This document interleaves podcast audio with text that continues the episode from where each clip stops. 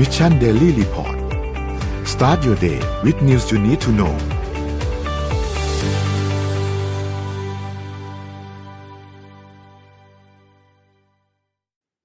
สวัสดีครับ ขอต้อนรับทุกท่านเข้าสู่ Mission Daily Report ประจำวันจันทร์ที่ 28 พฤศจิกายน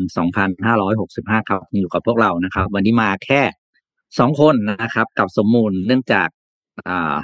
น้องนนท์นะครับ น้องนนท์ไม่สบายนิดหน่อยนะครับ ก็ ฝากกำลังใจไปเชียร์ได้ว่าให้หายเร็วๆนะครับอ่าไปดูกันว่าวันนี้มีตัวเลขอะไรบ้างครับอ่าเอาพามาดูตัวเลขนะคะ ราคา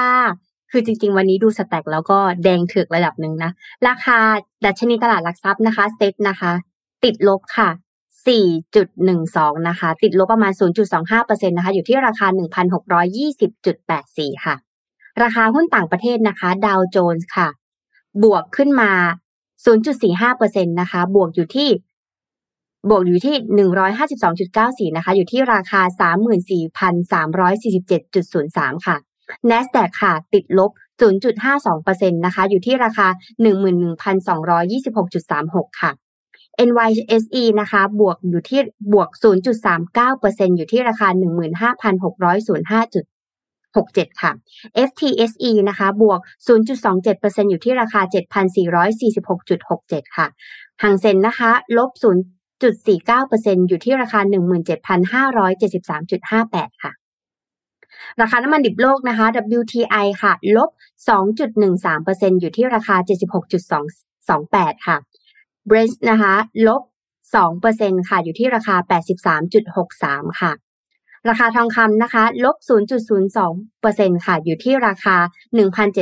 1,754.93 นะคะ และราคาคริปโตเคอเรนซีวันนี้ค่ะ ของเมื่อวานขอโทษทีค่ะ บิตคอยค่ะ อ่า ลบ 0.34%นะคะ อยู่ที่ราคา 16,550.67 ค่ะอีเทเรียมลบ 0.57%อยู่ที่ราคา 1,214.1.91 นะคะ Binance Coin ค่ะ ลบ 0.57%อยู่ที่ราคา 313.21 ค่ะ Solana ลบ 2.33%อยู่ที่ราคา 14.24 และ Bitcup Coin ค่ะ ลบ 5.6%อยู่ที่ราคา 1.97 ค่ะ สำหรับตัวเลขทั้งหมดนะคะ อัปเดตมาอืม24 ชั่วโมงที่แล้วอ่าวันนี้มีสแตทมาฝากด้วยนะครับ ก็ไม่ได้เอาสแตทมาฝากนานละ วันนี้มีแต่หลายตัวน่าสนใจครับ อ่า ลองไปดูกันทีละตัวครับเดี๋ยวนะขอดูก่อนว่าเปิดตรงไหนออกมา อันแรกครับ อันแรกเป็นตัวเรื่องของ climate change นะครับ ก็เป็นสถิติที่ดูว่าประเทศไหนเนี่ย ให้อ่าเขาเรียกว่ามีมี กฎหมายหรือข้อบังคับอะไรต่างๆ ที่ให้ภาคเอกชนแล้วก็ภาคธุรกิจเนี่ย ปฏิบัติตามในเรื่องของการอ่า climate climate นะครับคือเรื่องของภูมิอากาศมีกฎมีอะไรต่างๆ บ้าง ถ้าสีเขียวคือประเทศทางแถบสแกนดิเนเวียเนี่ยนะครับ หรือนอร์ดิกเนี่ยก็จะเรียกว่าเป็นกลุ่มที่มีนโยบายหรือมาตรการต่างๆ ออกมามากที่สุดนะครับ ก็คือเรียกว่ามากที่สุดแล้วแหละในในโลกใบนี้นะครับส่วนดูถึงที่น่ากังวลก็คือ ดูสีแดงครับ ก็น่าจะประมาณนะครับ ประมาณเกินครึ่งของประเทศต่างๆ ในหลายๆประทั่วโลกเนี่ย ยังไม่ค่อยมีมาตรการอะไรที่เป็นรูปธรรม ในเรื่องออกมาในเรื่องดูแลของสภาพอากาศของโลกนะครับจะเป็นประเทศใหญ่ ๆ ทั้งนั้นเลยนะครับสหรัฐอเมริกาจีนรัสเซียนะครับ หรือแม้กระทั่งอย่างอาออสเตรเลียเองก็ตามนะครับ ก็ยังถือว่าเป็นประเทศที่ไม่ค่อยแอคทีฟในเรื่องนี้เพราะฉะนั้นเนี่ยปัญหาโลกร้อนก็ยังจะอยู่กับเรา ต่อไปอีกพักใหญ่นะครับ เราจะเห็นว่าทุกครั้งการประชุมต่างๆไม่ว่าจะเป็น agreement Paris agreement อะไรต่างๆเนี่ยก็ยังไม่เห็นเปลี่ยนออกมาเป็นรูปธรรมได้นะครับอะต่อมาครับ ต่อมาเป็นเรื่องของอ่า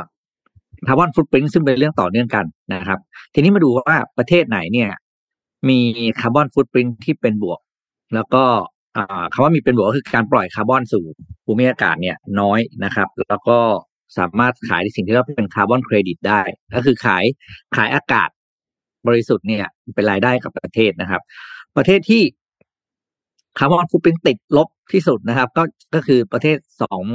สองประเทศมหาอำนาจแล้วคือจีนสหรัฐอเมริกานะครับ ก็คือเกินแบบทะลุเกณฑ์ในแบบสุดๆนะครับ แล้วก็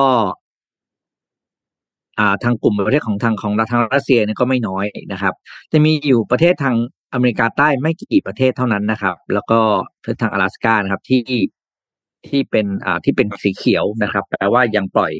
อ่า CO2 ออกสู่โลกน้อยกว่าเกณฑ์ที่อ่าเป็นเป็นมาตรฐานที่กำหนดนะครับ ต่อมาครับ ต่อมาเป็นเรื่องของการสูญเสียพื้นที่ป่าของโลกในปี 2021 นะครับปกติเนี่ยป่าจะถูกทำลายไปก็คือมีสองสาเหตุเท่านั้นเนาะก็คืออ่าคน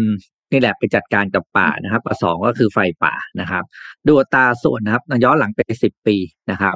อัตราการลดลงของพื้นที่ป่าทั่วโลกเนี่ย ถือว่าอยู่ในค่อนข้างนิ่งนะครับเพียงแต่ประเด็นที่น่าสนใจก็คือตัวสีแดงนะครับ อ่อนก็คือไฟป่าเนี่ย มันมากขึ้น แม้เป็นอัตราส่วนของพื้นที่ป่าทั้งหมดที่สูญเสียเนี่ยก็เยอะขึ้นอยู่ในระดับสูงอยู่นะครับแปลว่าไฟป่าเนี่ย อ่าก็เป็นสาเหตุสำคัญที่เราสูญเสียพื้นที่ป่าของโลก แล้วไฟป่ามันก็ย้อนกลับไปที่เรื่องของอาอ่าโลกร้อนนะครับพอโลกร้อนภัยแล้งต่างๆนะครับอ่าไฟป่าก็เกิดขึ้นง่ายขึ้น แล้วก็ดับยากขึ้นนะครับอะต่อมาครับต่อมาเป็นเรื่องของค่าตัวนักเตะในทีมชาติที่ไปเล่นฟุตบอลโลกอยู่ตอนนี้นะครับ ทีมชาติอังกฤษนะครับ เป็นนักเตะที่มีค่าตัวสูงสุดนะครับ แล้วก็ลองลงมาเป็นบราซิลฝรั่งเศสโปรตุเกสสเปนนะครับ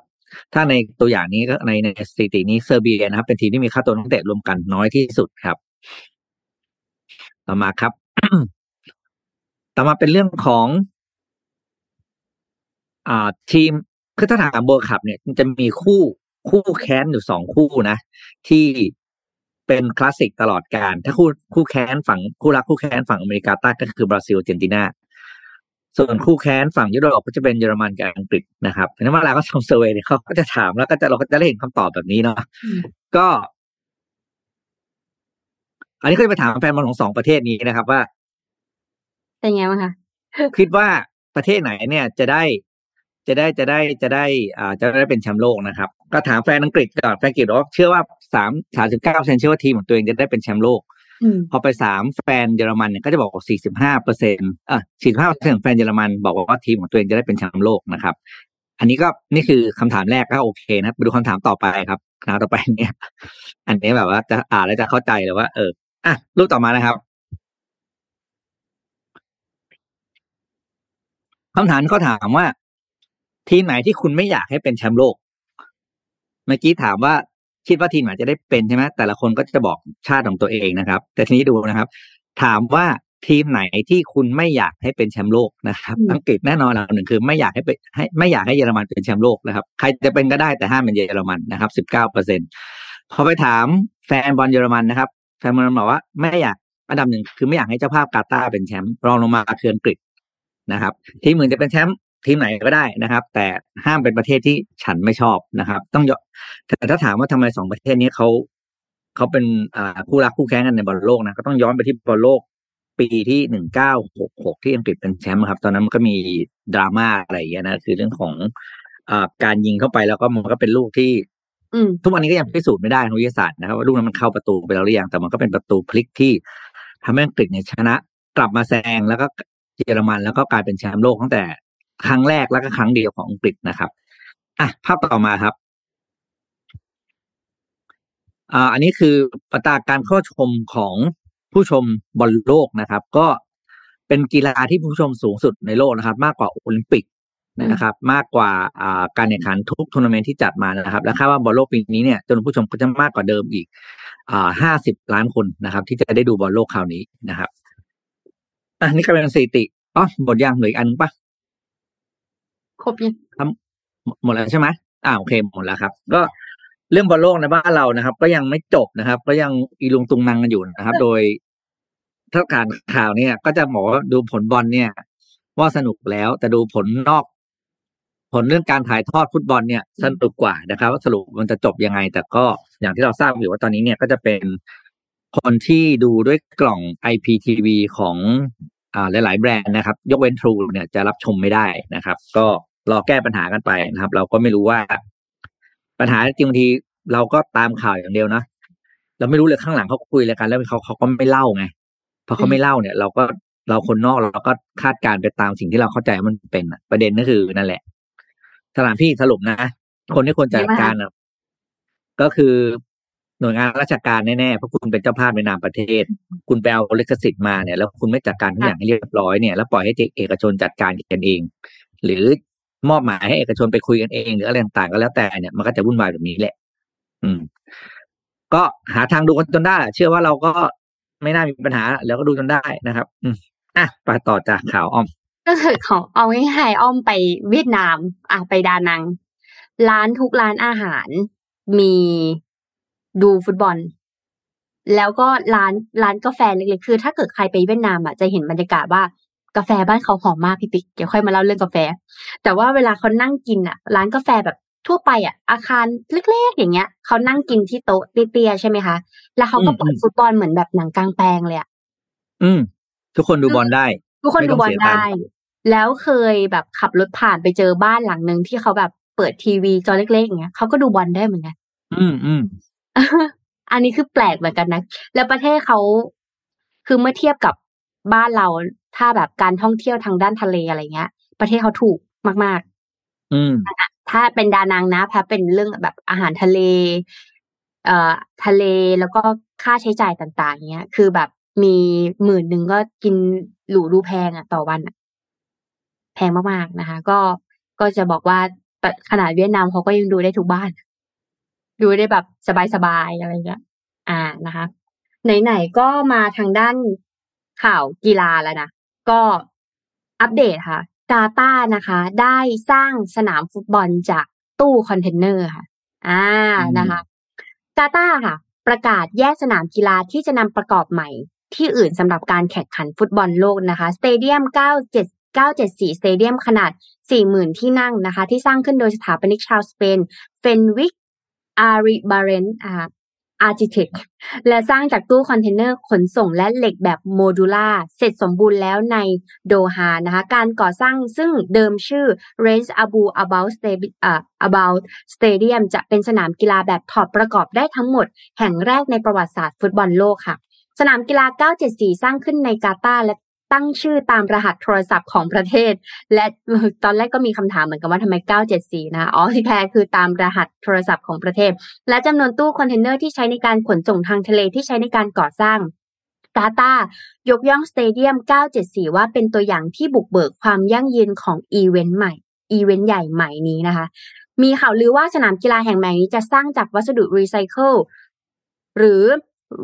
หรือที่ไม่ได้รีไซเคิลได้เป็นหลัก และจะถูกรื้อถอนและย้ายหลังจากฟุตบอลโลก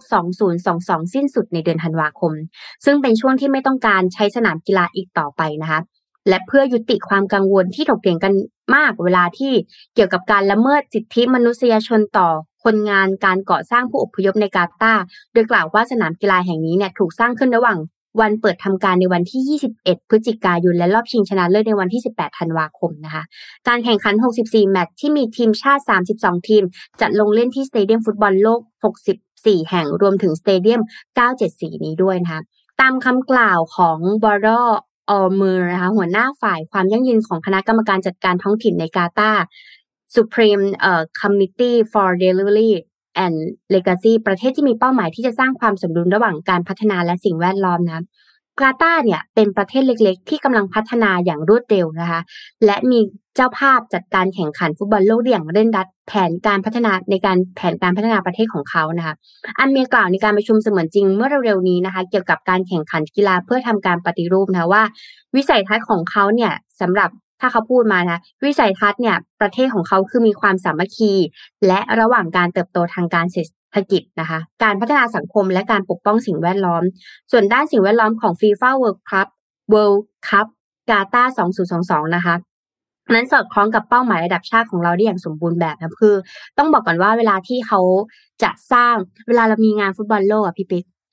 ถ้าเราจะสร้าง stadium หนึ่ง stadium อะเราก็จะต้องมีคำถามว่าเราจะใช้ครั้งเดียวหรือจะใช้ตลอดไปถูกไหม เราจะมีอีเวนต์ในการแข่งขันแบบนี้ได้บ่อยแค่ไหน และเราก็ต้องเร่งคืองานก่อสร้างมันไม่ใช่ 3D ไงมันจะต้องแบบ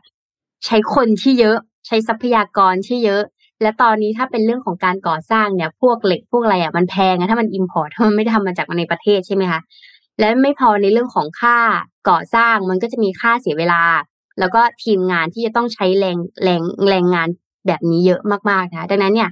ตัวกาตาร์เองเนี่ยเขาก็แก้ปัญหาด้วยการอะโอเคงั้นเราเซตโครงขึ้นมาแล้วกันเป็นโครงเหล็ก แล้วก็ลองดูว่าถ้าเราสามารถที่จะเปลี่ยนจาก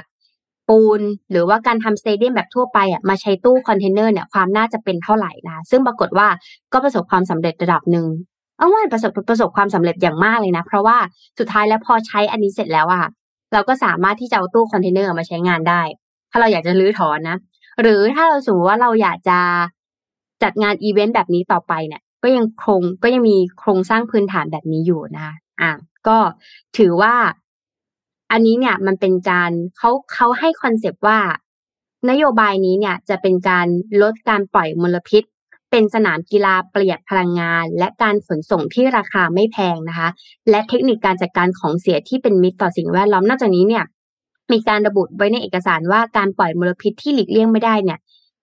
ที่หลีกเลี่ยงไม่ได้ที่เหลือจะถูกชดเชยนะคะหมายถึงว่าเวลาใช้งานเสร็จแล้วจบแล้วก็ไม่มีเรื่องของมลพิษมลภาวะที่มันเกิดขึ้นนั่นเอง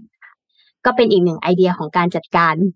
ทรัพยากรในพื้นที่ที่จำกัดคนที่จำกัดงบที่จำกัดในช่วงสถานการณ์ตอนนี้นะคะ เพื่อให้เราได้ดูฟุตบอลโลกกันนั่นเองอืม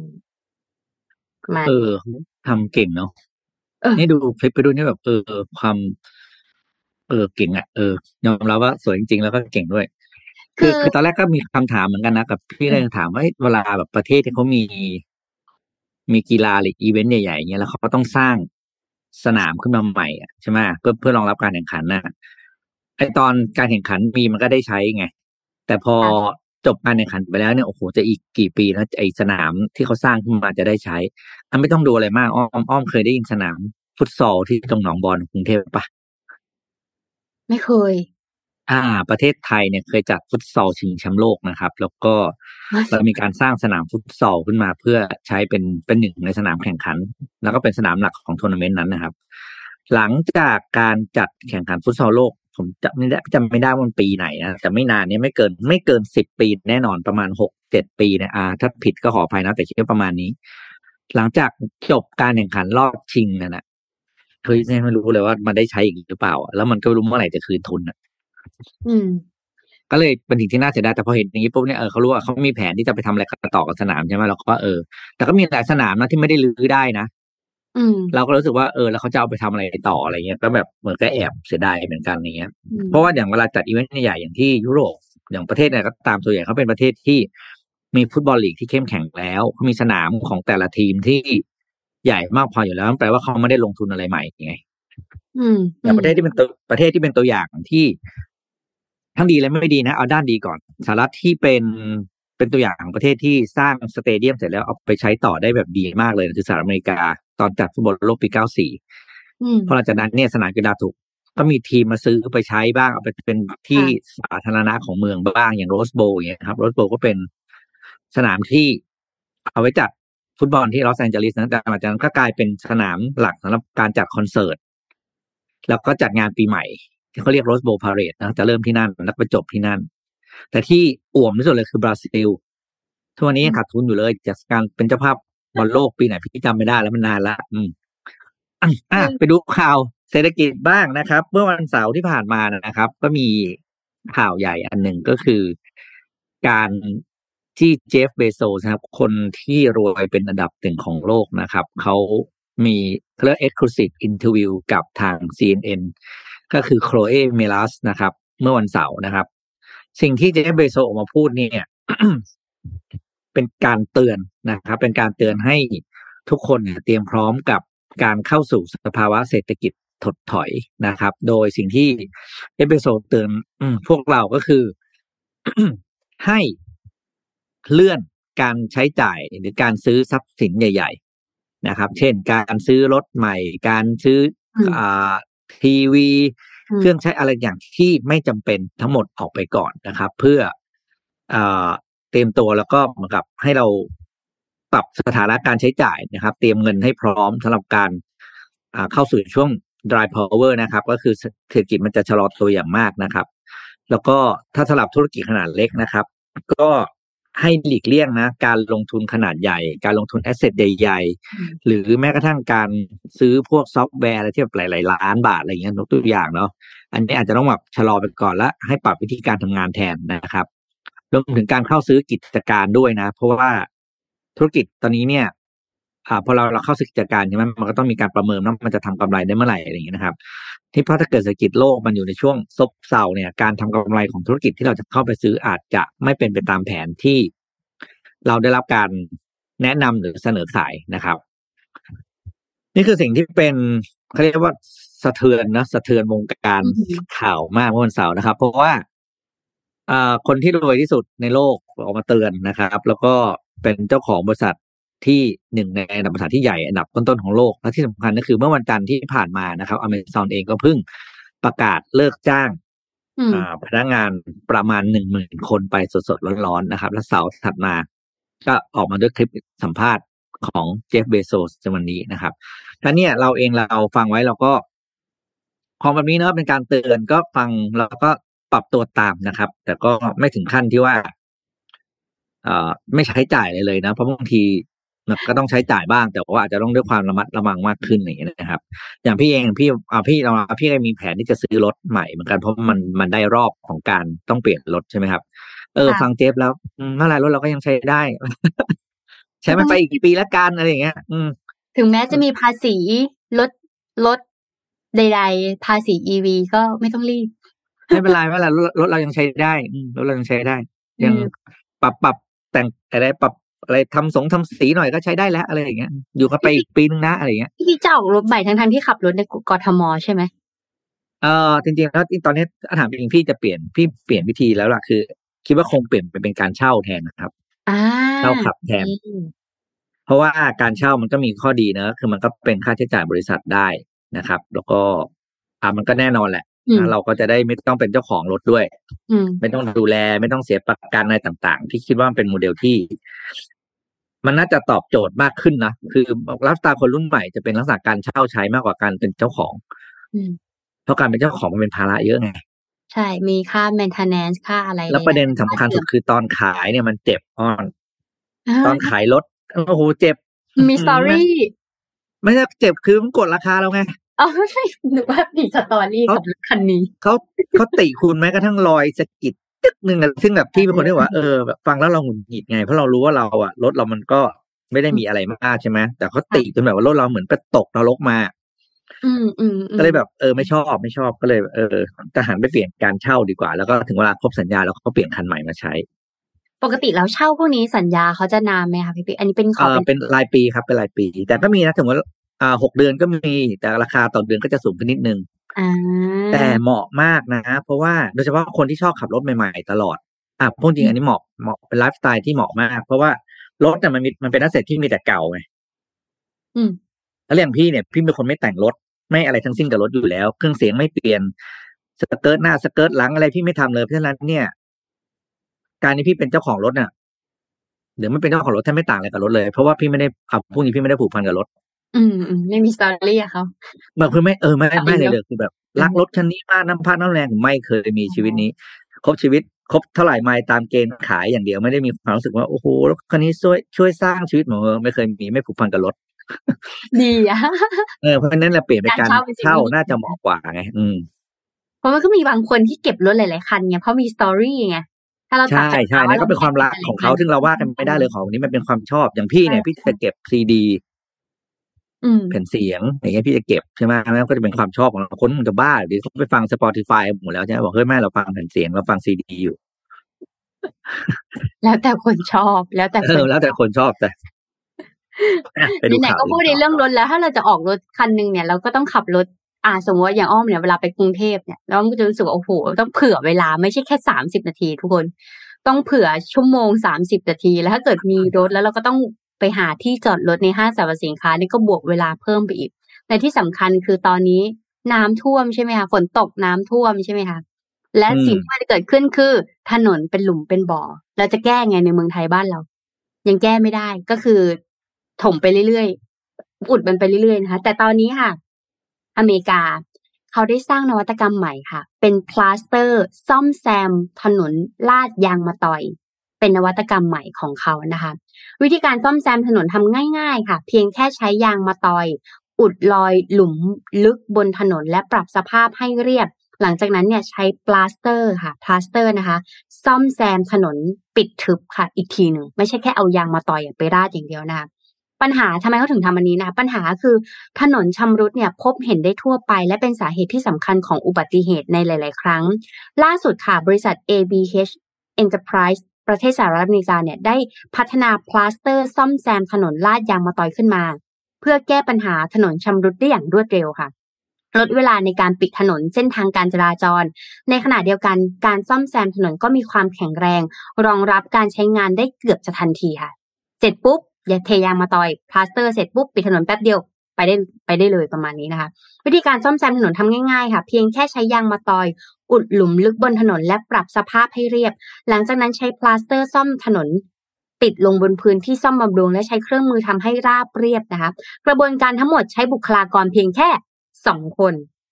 และใช้ระยะเวลาเพียงไม่นานในการซ่อมบำรุงค่ะ ไม่ต้องขนาดปิดถนนใหญ่นะคะ แม้ว่ากระบวนการทั้งหมดจะดูรวดเร็วแต่บริษัทยืนยันในความคงทนและแข็งแรงของถนนที่ได้รับการซ่อมบำรุงเรียบร้อย โดยทั้งหมดนี้เนี่ยไม่ใช่แค่การซ่อมบำรุงแค่ชั่วคราว แต่เป็นการซ่อมเพื่อใช้งานในระยะยาวด้วยค่ะอ่าไม่ใช่แค่สองคน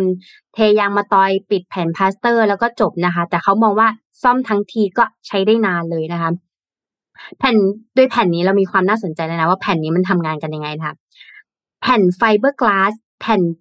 บีทูเมนและพื้นผิวสังเคราะห์ที่บริษัทพัฒนาขึ้นมาเนี่ยแสดงความคงทนแข็งแรง อย่างไรก็ตามนะคะบริษัทนะยังไม่ได้เปิดเผยระยะเวลาในการใช้งานขั้นต่ำว่าจะใช้ระยะเวลา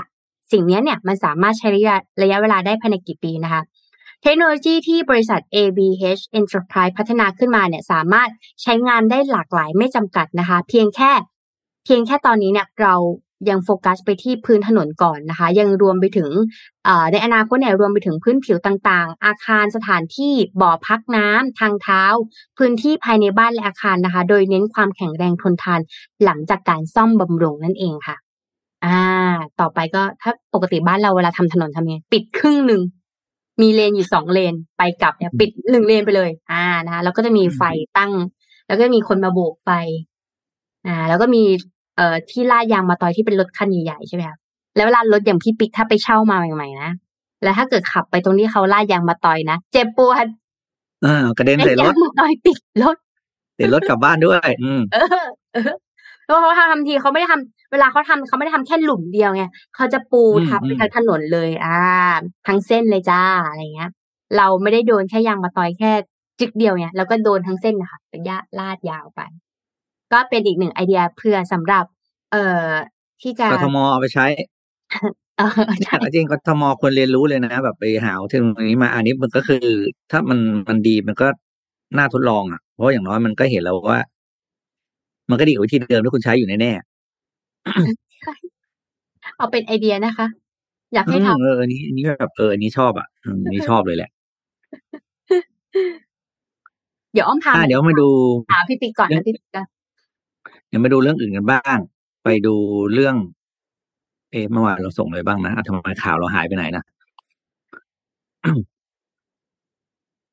อ๋อไปดูเรื่องนี้ครับ ไปดูเรื่องของการสำรวจการขึ้นราคาสินค้าของบริษัทต่างๆ ในญี่ปุ่นกันบ้างครับว่าเขาคาดการณ์ว่าจะปรับราคาสินค้าอะไรมากขึ้น มากน้อยแค่ไหนนะครับ โดยเมื่อวานนี้เนี่ยจะแปนทูเดย์ก็เปิดเผยผลสำรวจของเกียวโดนิวส์นะครับ โดยสัมภาษณ์ผู้ประกอบการต่างๆนะครับ ที่เป็นทั้งรายใหญ่และรายขนาดกลางนะ ไม่มีรายย่อยนะครับ โดย 80 คอมพานีที่ทำการสำรวจเนี่ย ก็เช่น Toyota Nintendo Shiseido อะไรอย่างเงี้ยนะครับ ซึ่งเป็นบริษัทที่ใหญ่มากนะครับแล้วก็มีผลกับผู้บริโภคอย่างสูงนะครับ 23%ของบริษัทท็อป 80 ของญี่ปุ่นเนี่ยบอกว่า มีความเป็นไปได้สูงมากนะครับ ที่จะขึ้นราคาสินค้าของตัวเองแน่นอนนะครับ อันนี้แน่นอนสาเหตุเนื่องมาจากเรื่องของการขึ้นของต้นทุนการผลิตทุกตัวนะครับ โดยอัตราการขึ้นเนี่ยก็จะขึ้นตั้งแต่10ถึง15เปอร์เซ็นตนะครับ โดยเฉลี่ยกันไปตามอุตสาหกรรมต่าง ๆ นะครับ แล้วก็บอกเลยว่า การขึ้นราคาในปีหน้าเนี่ย อาจจะไม่ใช่การขึ้นราคาครั้งเดียวในหนึ่งปี อาจจะมีการขึ้นมากกว่าหนึ่งครั้งด้วยนะครับ ถ้าหากว่าไม่ต้นทุนยังไม่สามารถจัดการหรือควบคุมได้ได้ดีไปกว่านี้นะครับยี่สิบสามเปอร์เซ็นต์บอกว่าขึ้นขณะที่สิบห้าเปอร์เซ็นบอกว่ายังไม่แน่ใจว่าจะขึ้นหรือเปล่านะครับ ก็ลุ้นว่าอขอให้ไม่ต้องขึ้นต่อไปเนาะแล้วก็ ส่วนอีกห้าเปอร์เซ็นเนี่ยเขาบอกว่ามั่นใจว่าจะไม่ขึ้นนะครับ ส่วนที่เหลือยังไม่มีความเห็นใดๆทั้งสิ้นนะครับ ก็เลยไม่สามารถระบุได้นะครับ แต่บริษัทที่แปดสิบเปอร์เซ็นที่เอ้ยแปดสิบบริษัทที่ทำการสำรวจเนี่ยนะครับ มูลค่าเศรษฐกิจนะครับ ก็คือหนึ่งในสี่ของญี่ปุ่น เพราะฉะนั้นเนี่ยบริษัทนี้ถ้าขึ้นเนี่ย แปลว่าส่งผลกระทบอย่างสูงต่อผู้บริโภคแน่ๆนะครับงั้นใครจะไปเที่ยวญี่ปุ่นแล้วก็ต้องเตรียมตังค์เพิ่มมานิดนึงเนาะ นะครับ เพราะว่าค่าใช้จ่ายที่นู่นอาจจะสูงขึ้นกว่าที่เราอ่าเรียกว่าคาดการณ์ไว้นะครับ ยกตัวอย่างสินค้าที่ประกาศ confirm แล้วว่าจะขึ้นราคานะครับ ก็อย่างเช่นอ่า Daio Paper นะครับ ก็บริษัทที่ทำเรื่องของกระดาษเช็ดหน้า กระดาษชำระนะครับ กระดาษชำระสำหรับทำความสะอาดห้องครัว อันนี้บอกเลยว่า การขึ้นราคานะครับ มากกว่า 20เปอร์เซ็นต์ในเดือนมกราคมปีหน้า นี่ก็คือประกาศรอแล้วนะครับ คือประกาศรอเลยว่าฉันขึ้นราคาแน่นอนนะครับ นี่คือตัวอย่างคืออย่างนู้กระดาษกระดาษทิชชู่กระดาษชำระนี่มันของจำเป็นอยู่แล้วเนาะคิดดูว่าของจำเป็นยังขึ้นขนาดนี้นะครับ เพราะฉะนั้นเนี่ยสอดคล้องกับสิ่งที่เจฟเบโซกลับมาคุยเมื่อกี้อะไรที่ไม่จำเป็นแล้วมันฟิกแอสเซทอาจจะต้องเลื่อนเวลาการซื้อออกไปก่อนนะครับขนาดของมีหลายเสียงพูดตรงกันเนอะยุโรปอเมริกาญี่ปุ่นนะครับ คือเศรษฐกิจจะไม่ดีเพราะนั้นเนี่ย เราประเทศเล็กๆเนี่ยอิมแพคมันหลีกเลี่ยงไม่ได้แน่ๆอยู่แล้วนะครับ เพราะฉะนั้นเนี่ยก็ใช้จ่ายด้วยความระมัดระวังครับอ่าไหนๆก็พี่ปิ๊กพูดเรื่องของเศรษฐกิจที่ญี่ปุ่นเลยนะ มาที่เศรษฐกิจไทยมั่งค่ะ วันนี้เนี่ยอ้อมมีตัวเลขนะคะสแต็กนะคะ มาอัปเดตภาพรวมเศรษฐกิจไทยในไตรมาสที่สามค่ะมาแล้วมาดูแนวโน้มของเศรษฐกิจไทยในปีหน้ากันหน่อยดีกว่านะคะว่า เราจะ ผ่านไปได้ยังไงบ้างนะคะเศรษฐกิจไทยในไตรมาสที่สามของปีนี้นะคะ ขยายตัวต่อเนื่องเป็นไตรมาสที่สี่ติดต่อกันอยู่ที่สี่จุดห้าเปอร์เซ็นค่ะ เทียบกับช่วงเดียวกันของปีก่อนนะคะ โดยส่วนหนึ่งเนี่ยเป็นผลจากปัจจัยพื้นฐานต่ำค่ะ และหากเทียบกับไตรมาสก่อนหน้านะคะ เศรษฐกิจไทยในไตรมาสที่สามเนี่ยขยายตัวถึงหนึ่งจุดสองเปอร์เซ็นตนะคะ หลังปรับปัจจัยฤดูกาล OOO OOSA นะคะ หากได้รับการสนับสนุนจากการอุปโภคบริโภคภาคเอกชน การลงทุนภาคเอกชนประกอบกับภาคการท่องเที่ยวและการบริการที่ฟื้นตัวดีตามเปิดเมือง เวลาที่เปิดเมืองแล้วก็เปิดประเทศนะคะ ส่งผลให้ภาพรวมใน 9 เดือนแรกของปีนี้นะคะ เศรษฐกิจไทยเนี่ยขยายตัวได้ถึง 3.1%ค่ะ และถ้าเกิดพิจารณาแล้วนะคะ ว่ากิจกรรมเศรษฐกิจทางด้านการผลิตนะคะ จะพบว่าหลายภาคเศรษฐกิจเนี่ยฟื้นตัวได้ดีนำโดยภาคอุตสาหกรรมค่ะ และภาคบริการแต่อย่างไรก็ตาม ภาคการสร้างการก่อสร้างนะคะ ยังคงหดตัวอย่างต่อเนื่องตามการลดลงของการก่อสร้างของภาครัฐนั่นเองค่ะ เช่นเดียวกันนะคะ กับภาคเกษตรนะคะ ตามที่กดตัวลงเช่นกันนะคะจากการลดลงของผลผลิตพืชเกษตรที่ได้รับผลกระทบจากอุทกภัยทั้งหลายนะคะ EIC เนี่ยประเมินว่าเศรษฐกิจไทยในไตรมาสสุดท้ายของปีนี้ จะฟื้นตัวได้ต่อเนื่อง โดยภาคการท่องเที่ยวจะเป็นแรงสนับสนุนที่สำคัญนะคะ EIC เนี่ย EIC นะคะ คาดว่าจะมีนักท่องเที่ยวต่างชาติที่เดินทางเข้ามาในไทยราวๆนะคะ10.3 ล้านคนในปีนี้นะคะ จากการส่งผลให้ภาคบริการในภาครวมโดยเฉพาะบริการที่ เกี่ยวเนื่องกับการท่องเที่ยว เช่น โรงแรม ร้านอาหาร และการขนส่งเนี่ยปรับตัวได้ดีขึ้นอย่างต่อเนื่องนะคะสำหรับการฟื้นตัวของภาคบริการการท่องเที่ยวจะมีส่วนสนับสนุนให้ภาคการบริโภคนะคะของเอกชนเนี่ยเติบโตได้ดีจากกิจกรรม และเศรษฐกิจและตลาดแรงงานที่จะกลับมาปกติมากขึ้น และสำหรับการส่งออกสินค้าในช่วงท้ายปีนี้อาจได้รับอานิสงส์จากการที่แก้ปัญหาการขาดแคลนของตู้คอนเทนเนอร์และวัตถุดิบ ที่เริ่มคลี่คลายลงนะคะอย่างไรก็ตามการส่งออกของไทยนี้นะคะในภาครวมในภาครวมมีแนวโน้มชะลอตัวลดลง ต่อเนื่องตามแนวโน้มเศรษฐกิจโลกที่ชะลอตัวลงในช่วงท้ายปีนะคะและในความช่วยเหลือทางภาครัฐ และการกระตุ้นเศรษฐกิจเนี่ยอาจจะมีน้อยลงด้วยนะคะสำหรับปีหน้านะคะ 2023 EAC คาดว่าเศรษฐกิจโลกจะเผชิญความไม่แน่นอนสูงขึ้นอย่างที่พี่พ ปิกได้บอกเลย ไม่ว่าจะเป็นเจฟเบซอนหรือว่าที่ญี่ปุ่นนะคะ แม้กระทั่งกระดาษชำระก็ยังเพิ่มราคานะคะ ทั้งในความไม่แน่นอนนี้นะคะ แล้วก็ทั้งความไม่แน่นอนทางด้านเศรษฐกิจนโยบายเศรษฐกิจและภูมิรัฐศาสตร์ ซึ่งทั้งหมดนี้จะส่งผลให้เศรษฐกิจโลกมีแนวโน้มจะชะลอตัวลง และเป็นแรงกดดันสำคัญต่อการฟื้นตัวของเศรษฐกิจไทยนะคะผ่านการส่งออกที่จะชะลอตัวลงมากจากที่เคยเติบโตได้ดีในช่วงที่ผ่านมาค่ะ ในเมื่อเศรษฐกิจและการส่งออกชะลอตัวแล้วจะส่งผลต่อเนื่องทำให้การผลิต ในภาคอุตสาหกรรม และการลงทุนภาคเอกชนอาจจะขยายตัวและชะลออาจจะขยายตัวชะลอลงเช่นกันนะคะโดยเศรษฐกิจไทยในปีหน้านะคะ จะมีการท่องเที่ยว และการบริโภคเอกชนที่จะเป็นแรงขับเคลื่อนหลักให้เศรษฐกิจยังฟื้นตัวอย่างต่อเนื่อง อย่างไรก็ตามนะคะ เศรษฐกิจไทยก็ยังต้องเผชิญความเสี่ยงรอบด้าน เช่น ความไม่แน่นอนของจีนในการผ่อนคลายมาตรการซีโร่โควิดที่อาจจะใช้เวลานานกว่า ที่คาดหมายเอาไว้นะคะทำให้มีจำนวนนักท่องเที่ยวจีนเดินทางเข้าไทยน้อยลง และช้าลงรวมถึงอาจจะทำให้มีปัญหาห่วงโซ่อุปทานโลกที่คลี่คลายช้าลงอีกด้วยนะคะ ด้วยภาวะเงินเฟอ้อสูงในประเทศที่อาจจะยาวนานกว่าจากการคาดการณ์นะคะจากราคาพลังงานที่มีอยู่ในระดับสูงด้วยนะคะ การเพิ่มขึ้นของอัตราดอกเบี้ย ที่อาจจะกระทบต่อความสามารถในการชำระหนี้ของภาคครัวเรือนที่เป็นวงกว้าง โดยเฉพาะกลุ่มที่เปราะบางนะคะประเด็นความไม่แน่นอนนี้ทางการเมืองจะเป็น ความประเด็นความไม่แน่นอนนี้นะคะ จากทางการจากทางการเมืองนะคะ การเลือกตั้งสมาชิกสภาผู้แทนราษฎรไทยในช่วงต้นปี 2023 หรือต้นปีหน้านั่นเองนะคะ ก็ขอขอบคุณการอัปเดตไตรมาสที่ผ่านมานะคะจาก EIC ด้วยค่ะ เห็นตัวเลขหลาย ๆ สำนักแล้วก็ เอ้ย ปีหน้านี้ย่างจริงนะย่างจริง แล้วก็ต้องระวังระวัง ทั้งเงินทั้งการทำงานอย่างระมัดระวังที่ไม่ให้เก้าอี้ของเราหลุดไปจากที่ทำงานทั้งการก็ด้วยนะเพราะว่าจริงเวลาเวลาองค์กรเขาจะเขาจะเขาจะเลิกจ้างแต่เขาไม่บอกล่วงหน้าอยู่แล้วถูกปะใช่ค่ะ เนี่ยถึงเวลาเราก็แบบเราเตรียมตัวไม่ทันเลยบางทีเงินชดเชยที่จากการเลิกจ้างพูดจริงสองเดือน อ่าสามเดือนหกเดือนที่เราได้มาเนี่ยพูดจริงไม่มีใครอยากได้นะเราได้มาเนี่ย คือสามเดือนหรือหกเดือนหรืออะไรก็แล้วแต่มันอาจจะไม่พอกับการที่เราจะใช้เวลาในการหางานใหม่เพราะนั้นเนี่ยแปลว่า คุณจะช็อตทันที เมื่อ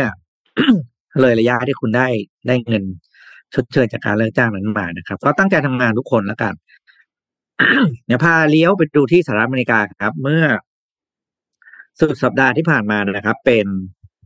เมื่อวันพฤหัสที่ผ่านมาเป็นวัน Thanksgiving นะเทศกาลขอบคุณพระเจ้านะครับ ก็จะเป็นวันที่เป็นหนึ่งวันที่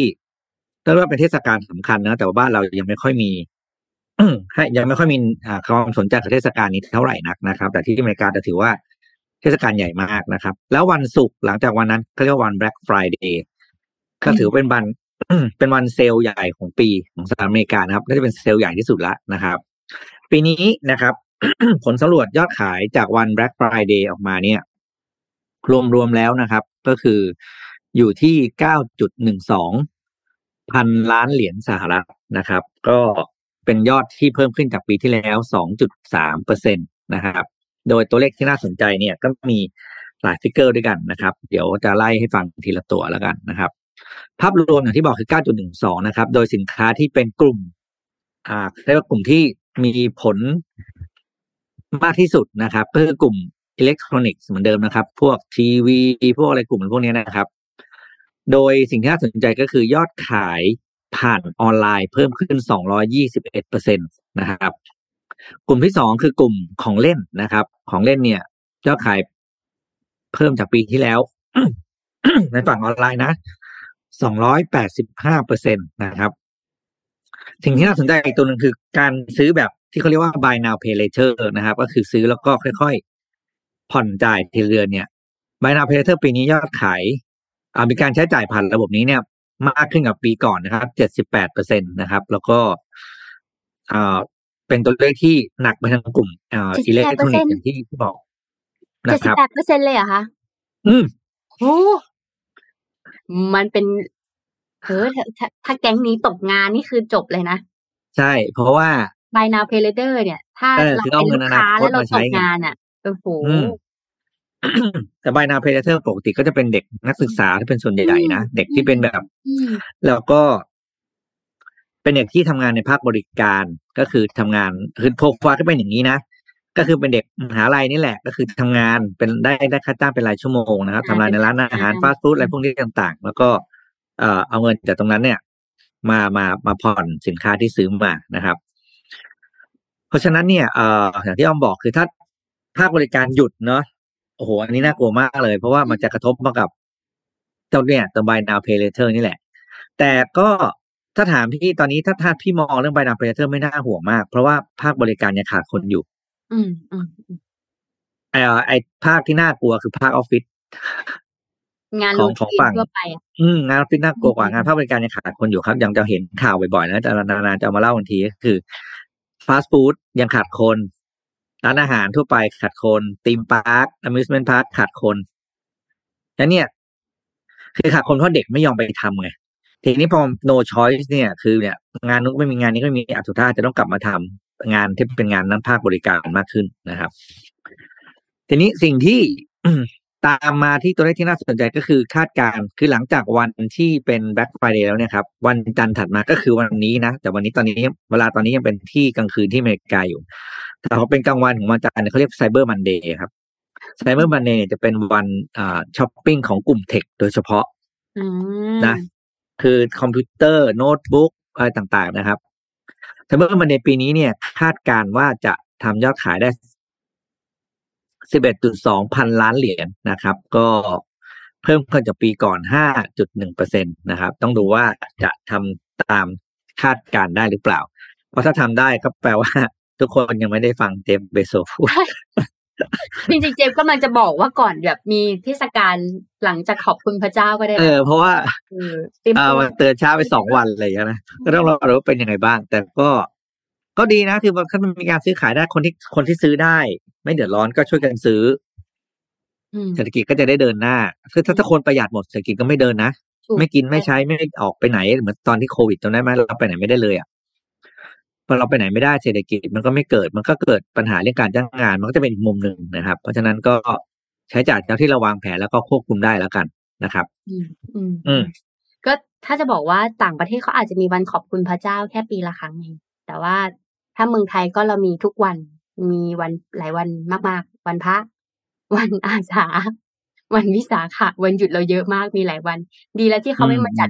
ในบ้านเราอะพี่ปิ๊ก ไม่งั้นเออเนาะเออถ้าเรามีวันหยุดของเราขอบคุณอะไรเมืองไทดียอะวันหยุดบ่อยมากนะอืมอืมอันในฐานะที่เราเป็นเจ้าของกิจการเนี่ยเวลาเราเป็นเจ้าของบริษัทแล้วเราต้องจ่ายเงินเดือนลูกน้องใช่ไหมแต่ว่าแบบเนี่ยมาดูดูวันหยุดเดือนธันวาดิเยอะมากเลยนะห้าหกใช่วันขึ้นไปอะแล้วบางทีวันหยุดเนี่ย มาเพิ่มอีกนะ วันหยุดพิเศษอะไรเงี้ยเออซึ่งแบบรัฐบาลก็ถามเราก่อนไหมใช่ไหม เพราะบางทีถ้าโรงงานมุมของโรงงานที่เป็นสายผลิตเจ้าของบริษัทเหนื่อยมากเลยนะ ใช่ค่ะ ถ้าสายงานอย่างเวลาถ้าเราทำงานแบบทำเซลล์หรือเราโคกับโคกับบริษัทที่เป็นเอกชนที่ยังอิงกับวันหยุดเนี้ยค่ะนี่เราต้องเผื่อสมมติว่าตามตามยอดขายเนี่ยต้องเผื่อสามสี่วันล่วงหน้าเลยนะ เพราะไม่งั้นเดี๋ยวติดศุกร์เสาร์อาทิตย์วันหยุดยาวอะทวงตังค์ไม่ได้ก็ยาวเออเซ็งอีกอ่าเซ็งอีกอืมไม่มันจะสิ้นเดือนแล้วไง เขียนใช่เขียนเซ็นเงินอีกเดืสออนงวันจ่ายเงินเดือนแล้วจ้าใช่ไหมใช่ค่ะ โอเค เดี๋ยวพามาอีกข่าวหนึ่งนะคะ ข่าวนี้เนี่ยเขาดังที่รัสเซีย เพราะว่าล่าสุดรัสเซียเนี่ย สังหารชายสามคน ที่คิดว่าจะเป็นจะเป็นเอ่อหน่วยข่าวกรองจากยูเครน หรือว่าเป็นสายสืบอะไรเงี้ยค่ะ สายลับอะไรเงี้ยค่ะ แต่ปรากฏว่าเขาเป็นใครรู้ไหมคะเขาเป็นเกมเมอร์ค่ะ เขาเป็นนักเล่นเกม แล้วเขาก็แต่งตัวเหมือนชาวยูเครนไปอยู่ในอยู่ในประเทศนั้น แล้วก็โดนสังหารไปเลยนะคะ เจ้าหน้าที่นะคะ อัปเดตค่ะ เจ้าหน้าที่รัสเซียสังหารชายสามคนที่พวกเขาเนี่ยคิดว่าจะเป็นผู้ก่อวินาศกรรมที่ส่งมาจากยูเครนนะคะ รายงานระบุว่าพวกเขาเนี่ยเป็นแค่เกมเมอร์ที่อยู่ในชุด costume เท่านั้นเอง ชายสามคนที่เสียชีวิตในการปฏิบัติงานหน่วยสืบราชการลับใช่ของรัสเซีย เป็นนักเล่นเกมที่สวมแค่เครื่องแต่งกาย ไม่ใช่สายลับของยูเครนจริง ๆ ตามรายงานสื่อของรัสเซียนะคะ Moscow Times เนี่ยได้รายงาน Moscow Times ก็คืออีกเมืองหนึ่งของรัสเซียนะคะ ได้รายงานว่าเรื่องราวเริ่มต้น เริ่มจากเจ้าหน้าที่เนี่ย FSB ของรัสเซียเนี่ยที่เข้าจัดจับกลุ่มผู้ก่อวินาศกรรมชาวยูเครน ตรวจสอบอย่างแบบละเอียดเลยนะ เมื่ออุปกรณ์ติดอาวุธที่ถูกกล่าวหาว่าถูกระบุว่าเป็นอุปกรณ์เรียนแบบจากวิดีโอเกม s t a l k e r นะคะ เกิดขึ้นนะคะ ในเย็นวันพุธของของข่าวรัสเซียเนี่ยรายงานว่า FSB ในเมืองวอโรเซสวอโรเนสนะคะ เมืองที่อยู่ห่างจากชายแดนยูเครนเนี่ยประมาณ 150 กิโลเมตรนะคะ อันนี้ค่ะเกมนี้ค่ะ เขาแต่งตัวแบบนี้นะคะ อันนี้คือเกมนี้นะคะ แต่เขาแต่งตัวคล้าย ๆ กันประมาณนี้นะคะ เกิดเหตุนะคะได้สังหารผู้สนับสนุนอุดมการณ์ชาตินิยมยูเครน ที่กระตือรือร้นสามคนนี้เขาเขียน headline แบบนี้นะคะซึ่งอ้างว่ากำลังวางแผนโจมตี โครงสร้างพื้นฐานด้านพลังงานใกล้เคียง หนังสือพิมพ์ Moscow Times ระบุว่าผู้เสียชีวิตสองคนเป็นผู้สวมบทบาทเล่นเกมที่ดูไม่มีพิษไม่มีภัยนะคะ ซึ่งข้อมูลดังกล่าวนะคะ มาจากสมาชิกคนอื่น ๆ ในชชุมชนเกมนี้นะคะ โดยพวกเขาเนี่ยจะสวมบทบาท ใกล้เคียงนะคะ แล้วก็แสดงการต่อสู้จำลองทหารที่สมจริง แต่ไม่เป็นอันตราย อ่า น่าจะแบบว่าอยู่ในบ้านแล้วก็กำลังมีอุปกรณ์เหล่านี้ แล้วก็ใส่ชุดแบบนี้แล้วรัสเซียคงไปเห็นก็คงยิงเข้าให้นะคะคราวนี้เนี่ยตามรายงานนะคะ พวกเขาเนี่ยสามคนนี้นะ ปกติแล้วเขาจะเล่นเลียนแบบวิดีโอเกมสยองขวัญเอาชีวิตรอดยอดนิยม Stalker นะคะ ในตัวอย่างเมื่อกี้ ซึ่งมีฉาก ในเชอร์โนบิเอ่อเชอร์โนบิลนะคะของยูเครนในเวอร์ชั่นสมมุติ footage จากรายงานรัสเซียนะคะ ซึ่งตรวจสอบและแปลโดย Insider เนี่ยจะมีธงที่เครือข่ายคือในประเด็นคือมันมีธงอันนึงค่ะ ขึ้นมา แล้วระบุว่ามาจากพรรคชาตินิยมยูเครน ซึ่งแก๊งเนี้ยเขาก็ไปเอาธงมาไงมาปักไว้เฉยๆเออ เพื่อให้สมจริงและให้ตรงกับเกมมากที่สุดนะคะ คือ และมีทั้งเครื่องราชอิสยาอิสริยาภรณ์หมาป่าที่ถูกบดบังด้านบนนั้นมาจากรัสเซียนะ ซึ่งเป็นพรรคการเมืองแนวขอบของยูเครนที่ชื่อว่าโวยานะคะ มีมีธงไม่พอนะ ยังมีเครื่องราชอิสริยาภรณ์ที่คล้าย ๆ กับของจริงของยูเครนอีกนะ ก็น่าจะโดนอยู่นะ ชายสองคนที่ระบุโดย Moscow Times นะ ซึ่งมองว่าเป็นการ คือเขาก็ไปสืบนะคะ ว่าเขามีบัญชีสื่อสังคมออนไลน์ของพวกเขานะคะ ที่ชื่อว่า v o r o n e s นะคะ แล้วก็ตั้งชื่อว่าวลาดิเมอร์โคทอฟสกี้นะคะ แล้วก็บัญชีภายใต้ s t e l k e r f o c u s นะคะ ห้องที่ถ่ายเนี่ยโดยรัสเซียหนึ่งนะก็ตรงกับห้องที่ปรากฏอยู่ในรูปถ่ายของ s i l e r f o c u s ด้วยเหมือนกัน ที่แชร์ลงในโซเชียลมีเดียเช่นกันนะคะ เพราะฉะนั้นเนี่ยเขาก็เลย confirm ว่า อ๋อ แก๊งนี้เนี่ย เป็นแก๊งของการของที่เขาเล่นเกมจริง ๆนะคะ แต่ว่าก็เสียชีวิตไปแล้วเนี่ยพอมารู้อีกทีนึงก็คือเห็นธงและเห็นมีป้ายต่างๆ และเห็นใส่ชุดเหมือนชาตินิยมของยูเครนเท่านั้นแหละก็ยิงเลยจ้ะก็มาสืบอีกทีนึงอ๋อเขาเป็นเกมเมอร์นั่นเองนะคะก็ ทีหลังก็แต่งตัวไม่ดูการละเทศะหน่อยนะลูกนะอืม ก็เป็นเรื่องน่าพูดจริงเป็นเรื่องน่าเศร้าเนาะอืม เพราะว่า ถ้าภาษาบ้านเราขออนุญาตใช้คำง่ายคือต้องบอกว่าตายฟรีเออใช่ไหมครับก็คือใช่คือเล่นและสมจริงเกินแล้วไปเล่นในประเทศที่โอ้โหแล้วคือต้องบอกว่ามันเป็นสถานการณ์ที่ไม่ปกติอยู่ตอนนี้ไงมเรื่องเรื่องเรื่องเรื่องยูเครนเรื่องอะไรอย่างนี้ใช่ไหมครับเพราะฉะนั้นเนี่ยคือถ้าเขาเล่นช่วงที่มันไม่มีสงครามอาจจะอาจจะไม่เป็นอะไรเนาะถ้าพอดีช่วงนี้มันมีความมันมีประเด็นละเอียดอ่อนเรื่องตรงนี้อยู่ มันก็เลยรู้สึกว่า เออ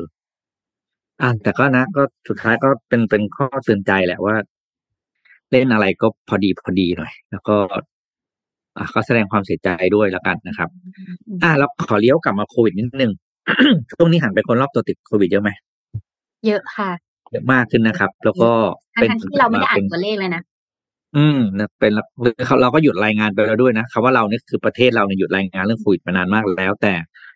ความเป็นจริงก็คือการติด โควิดกลับมารวดเร็วแล้วก็เยอะขึ้นกว่า แต่ก่อนด้วยนะเพียงแต่ไม่มีรายงานที่จำนวนตัวเลขออกมา ตอนนี้ที่จีนเนี่ยครับ อย่างรายงานออกเมื่อวันอาทิตย์ที่ผ่านมานะครับ โดยที่รอยเตอร์สรุปมาว่า จีนเนี่ยก็มีการรายงานจำนวนตัวเลขผู้ติดเชื้ออโควิด -19 เนี่ยนะครับ สูงสุดสี่วันซ้อน คือสูงสุดติดติดติดสูงขึ้นเรื่อยๆนะครับ จากวันหนึ่งสามหมื่นหนึ่งนะครับ เป็นสามหมื่นหกจนล่าสุดเนี่ย เมื่อวันเสาร์จำนวนผู้ติดเชื้อนะครับสามหมื่นเก้าพันกว่าคนนะครับซึ่งถามว่าเยอะไหมเยอะมากกับประเทศที่ใช้นโยบายซีโร่โควิดนะครับคือถ้าเป็นประเทศที่ไม่ซีโร่โควิดอาจจะดูปกตินะวันสามสี่หมื่นคนอะไรเงี้ยนะครับ แต่กับที่จีนเป็นเรื่องผิดปกติมากนะครับ ซึ่งนั่นเป็นการนี้ทำให้ตอนนี้ที่จีนเริ่มวุ่นวายมากแล้วนะครับ เพราะว่าที่ที่ปักกิ่งก็มีการล็อกดาวน์เมืองอีกครั้งหนึ่งนะครับ แล้วก็ในขณะที่ทางฝั่งประชาชนเองก็เริ่มออกมาประท้วงกันแล้วนะครับ คือล็อกเข้ามาสองปีแล้วอะนะครับ ก็พอยิ่งออกมาประท้วงจำนวนผู้ติดเชื้อยิ่งเพิ่มขึ้น ยิ่งเพิ่มขึ้น ก็ยิ่งต้องล็อกคือมันก็จะแบบนี้ครับก็จะพันไปพันกันมาอย่างเงี้ยนะครับ แต่แน่ๆคือว่า มันกลายเป็นความฝันของคนทั้งโลกที่ทางการจีนจะผ่อนปลนนโยบายซีโร่โควิด เนี่ยก็ดูจะเขาเรียกว่าไงนะ ใช้คำว่าฝันสลายแล้วกันนะอ้อมเนาะคือแทนนี้เขาจะได้ออกมาก็ไม่ได้อีกแล้วเพราะจำนวนผู้ติดเชื้อมันกลับไปสูงอีกแล้วนะครับคนที่หวังว่านักท่องเที่ยวจีนจะออกมาเที่ยว ก็ต้องร้องเพลงรอไปอย่างน้อยเนี่ยอ่าบอกเลยนะอย่างน้อยมีหกเดือน อืมอืมอืมตอนแรกทุกคนคาดว่าตุดจีนปีหน้าจะได้จะได้รับนักท่องเที่ยวจีนนะครับ อ่า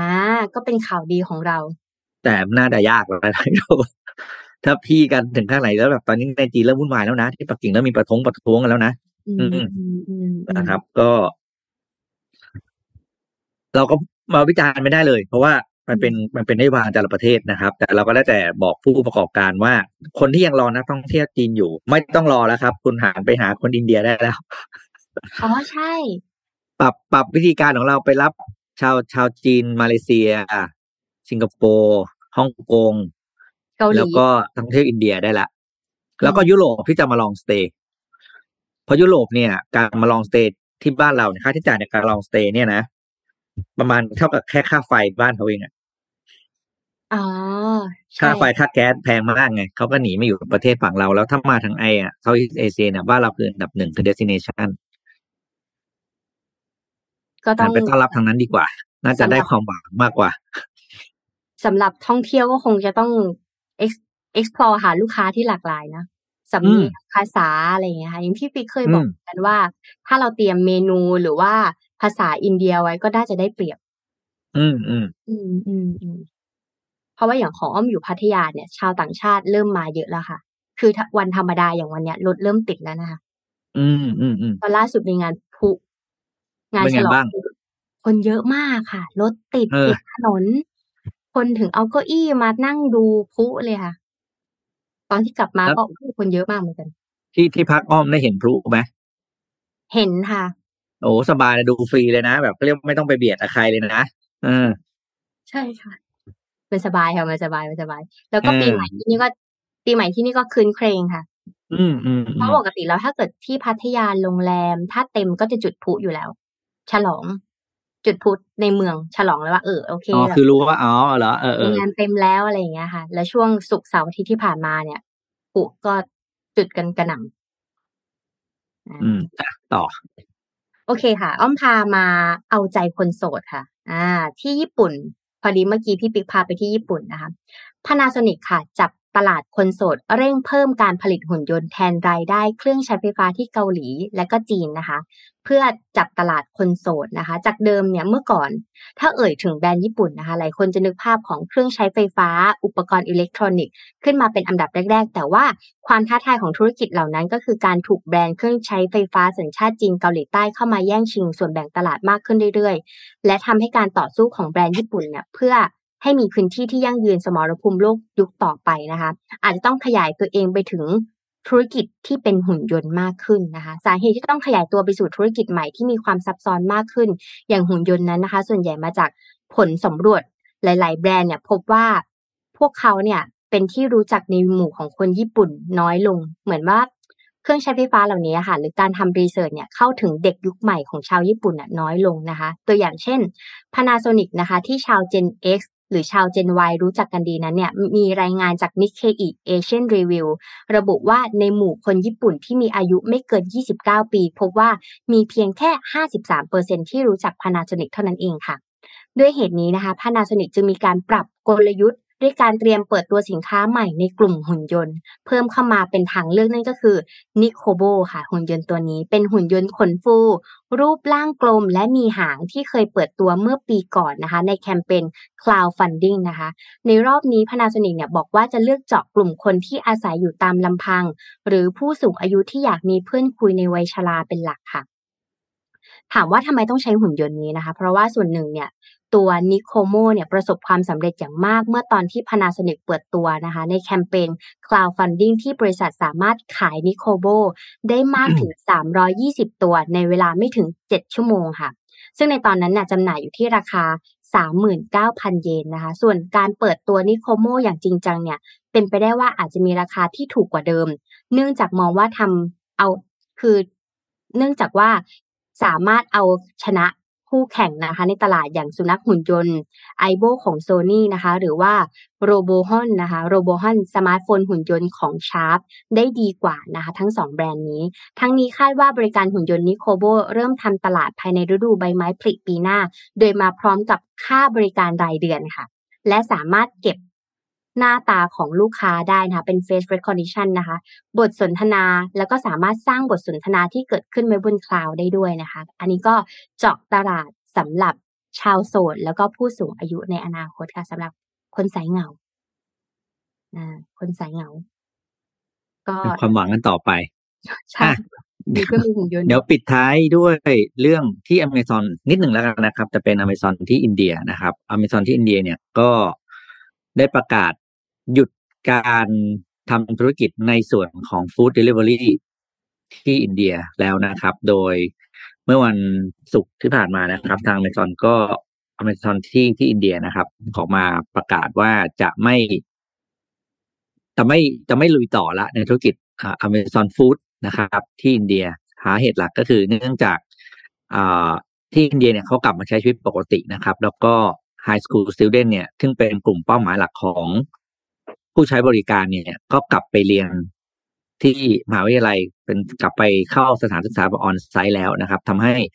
ยอดของการใช้บริการ Amazon Food เนี่ยตกลงอย่างมีนัยสำคัญนะครับ ทาง Amazon ก็เลยคิดไวทำไวครับ แล้วก็บอกว่า ในเมื่อยอดตกอย่างนี้ปุ๊บเนี่ย เราก็ไม่ไปต่อแล้วนะครับ ต้องเล่าให้ฟังนิดหนึ่งว่า Amazon Food เนี่ยให้การเข้าเข้าทดลองทำธุรกิจ ฟู้ดเดลิเวอรี่ในเมืองบังกาลอนะครับ ตั้งแต่ปี 2021 ต้นๆ ก็คือปีเดียวเองนะครับ แล้วก็ช่วงนั้นก็ยังแข่งขันกับโอเปอเรเตอร์ท้องถิ่นอีก 3-4 รายนะครับ แล้วก็สู้ไม่ไหวนะครับ สุดท้ายเนี่ยก็เลยบอกว่าออกมาประกาศยุตินะครับ แต่ว่าข้อข้อดีอย่างหนึ่งก็คือ การประกาศยุตินี้เนี่ยจะไม่ได้ยุติทันทีนะครับ แต่ว่าจะยุติในเดือนมีนาคมก็คือมีเวลาอีกสามสามเดือนนับจากนี้นะครับเพราะฉะนั้นก็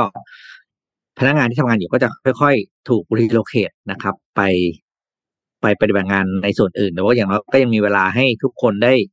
ขยับขยายตัวเองนะตามตามตามสภาพของงานที่มันจะต้องเปลี่ยนไปนะครับ ก็อินเดียเนี่ยเป็นอีกตลาดหนึ่งที่ Delivery เนี่ย แข่งกันสูงมากนะครับไม่ว่าจะเป็นการส่งเร็วนะครับการซื้อของจากร้านโกลเซอรี่แล้วก็ไปส่งภายใน 30นาทีที่เราเคยมาเล่าให้ฟังแล้วนะครับฟู้ดเดลิเวอรี่มีน่าจะประมาณ 20กว่ารายนะครับที่โอเปเรตอยู่นะครับ แล้ว Amazon เนี่ยเข้าไปเนี่ยก็เป็นแบรนด์ต่างชาตินะครับ แล้วก็ไม่เป็นอีกหนึ่งแบรนด์ต่างชาตินะครับ ที่ไม่สามารถแข่งขันกับโล local operator ได้นะครับ ก็เลยต้องเป็นที่มาของการประกาศ ยุติการให้บริการของ Amazon Food ในอินเดียครับอืม